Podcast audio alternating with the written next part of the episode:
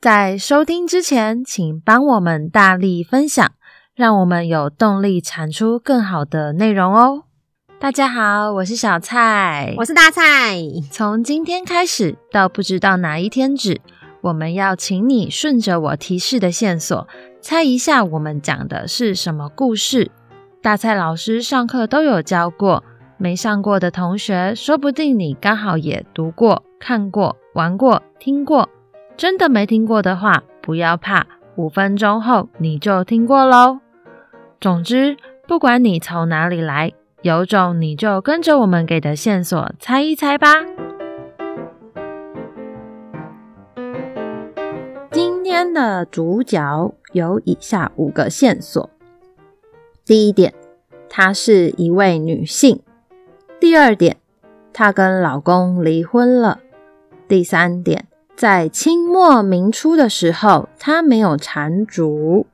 第四点，小脚与西服是在写他的故事。第五点，颠覆了人间四月天的浪漫故事。以上就是今天主角的五个线索。如果你猜对了，记得要来跟我们说。我们来请大蔡老师揭晓吧。好的，今天的。主角呢？我直接念我们的学生晴雨写的摘要好了。我想跟大家顺便分享一下，晴雨从二月开始写摘要，到现在才一个月不到，四篇吧。他的摘要能力已经越来越强了。也就是你每个礼拜固定给自己一个时间来完成这个写作的工作，你一定可以进步飞速。嗯，这个不管做什么事情都是这样吧。好。他说：“今天这个主角呢，我就直接讲喽。主角是张幼仪，出生在名门贵胄之家。在那个时代，女生是不能念书的，但张幼仪有念书。你们有没有猜对啊？她的第一任丈夫是徐志摩，也就是束缚她的人。徐志摩根本不想理张幼仪，他还骂她是乡下土包子。张幼仪十五岁时开启了婚姻，但老公都不跟她说话。张幼仪生第一个儿子时，徐志摩就出国了。”徐志摩讨厌传统束缚，心心念念的要打破传统束缚，但他却传统的歧视女性。有天，张幼仪要去法国找老公了，但老公又说张幼仪是土包子。直到张幼仪二十岁时，又怀孕了。不过徐志摩却叫她堕胎。张幼仪最后还是把孩子生了下来，并且离婚，回国教德文。四十九岁嫁了中医。而徐志摩呢，则在三十四岁坠机而亡。好的，谢谢晴雨写的摘要，让我可以很简单的告诉大家张幼仪的故事。没错，她是一个在那个年代一百多年前第一个中国离婚的案例，因为当时的女性并没有办法决定自己的婚姻，她们顶多就是被休。可是因为她老公向往着西方的先进，所以她不要外遇。他要离婚之后再展开他的第二个感情，对，但这其实背后有很多复杂的故事，当然就是要听我们的课程才可以去探讨，到底束缚了张幼仪跟束缚了徐志摩的东西是什么。那我们在这堂课里面呢，就请大家造句，我想要分享一些我觉得造的蛮厉害的句子，譬如说玉凯造的。诗人徐志摩不仅羞辱自己的妻子张幼仪，还跟她离婚，让她伤心欲绝，令人同情。但让人意外的是，他最后成为一位赫赫有名的企业家。有没有觉得玉凯造的很好？那如果说要把张幼仪拿来写成作文的话呢？呃，五年级的幼轩这样子写的，题目是写一封信给张幼仪，Dear 张幼仪。你好吗？我听说你和徐志摩的故事了，我非常钦佩你的毅力。要是我遇到这种老公，一定会跳楼。看完你的故事，我想告诉你，每个人都会遇到困难，有些人会放弃自我，但有些人会冲破逆境。像老鹰会让幼鸟逆风飞翔，是为了让它们的翅膀更坚韧。老天爷给你难关，是他相信你能化解并找回自我。希望你不要自暴自弃，祝身体健康。二零二一年的幼轩敬上。佑轩在写这一篇的时候，我还问他说：“哇，你会用冲破逆境？”诶，他说这是课本教的。不过你不要觉得课本教的放进来好像是很简单的一件事情。我教过这么多学生，可以把课本中或是我们上课讲的词放入作文中的人，其实就是那几个。就是这个，就是整合能力，以及他可以用坚韧啊、难关、化解这些词都不容易。所以家长要去学会看待这些他运用词语的能力，而不是看他写文章的态度，或是他的嗯、内容的，好像不符合你标准就不够厉害。要站在他的那个语句逻辑去看。最后呢，想分享的是即将要比赛的庭云，来将他的造句念一下给大家，然后顺便鼓励一下庭云，比赛加油。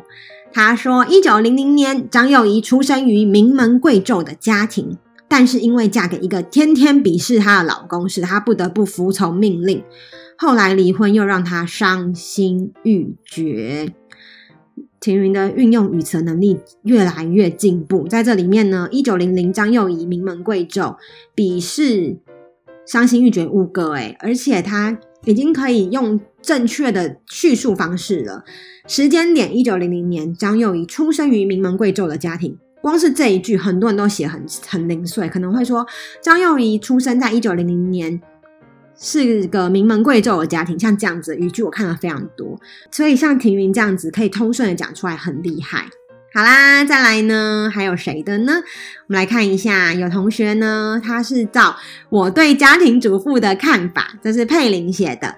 佩玲说：“因为我们在这堂课也讲到了，除了张幼仪之外，还有讲到，嗯，《哈姆雷特》里面的 Ophelia 啊，就是一些女性的角色在过去的辛苦点。当然，还有八二年生的金智英，就是想要让大家知道，一个女性她如何从过去到现在站稳她的脚步，成为一个，嗯，可以贡献她的能力，同时间又不要活在刻板印象中的人。那我们就是要点醒大家去意识到这些事情的存在。”好，佩玲写得很可怜呢，怎么办？可是佩玲的妈妈应该没有觉得自己这么可怜吧？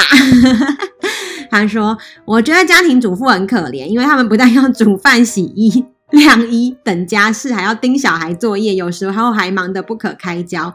所以有时候老公也要帮忙分担一些家事，这样才能让老婆轻松点。所以在佩玲眼中，家庭主妇非常的辛苦。”好的，最后呢，再分享一个是我们在国外的学生，呃，华语的学生他写的看性别刻板印象。那我觉得他很厉害的事情是他之前的中文逻辑可能没有这篇文章这么通顺，可是他也是每个礼拜上课固定，只要每个礼拜书写这样子，长达了二十堂课喽。他可以写出完全看不出来是中文是他的第二外语。诶，好，我们来听一下哦，他说。他的题目是我看性别刻板印象。对我来说，性别刻板印象是一个很麻烦的东西。世界上的很多人，特别是女人，都曾经被性别刻板印象影响或伤害。这是因为世界上的一些被性别刻板印象束缚、桎梏的人，认为女生比较喜欢粉红色，比较虚弱，还有对数学跟科学没有兴趣。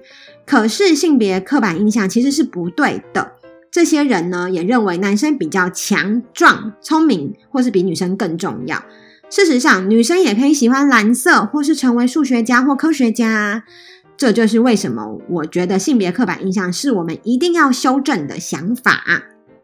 有没有发现他会用束缚跟桎梏？诶，必须说，真的是要养成一个习惯去写，不管写多写少，就像是我常在讲，我学。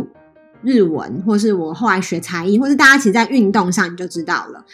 你一个礼拜做跟一个月只做一次，那个差别在哪里？其实很明显，身体、大脑你展现出来的东西都会告诉你。所以有种你来猜也是一样啊，也是我们的成果。好啦，以上就是今天有种你来猜，我们明天见，拜拜。我们每天早上都会更新一集，有种你来猜。如果猜到答案的话，欢迎留言和我们分享。喜欢的话，也别忘了订阅我们哦。有种你来猜，大家明天见，拜拜，拜拜。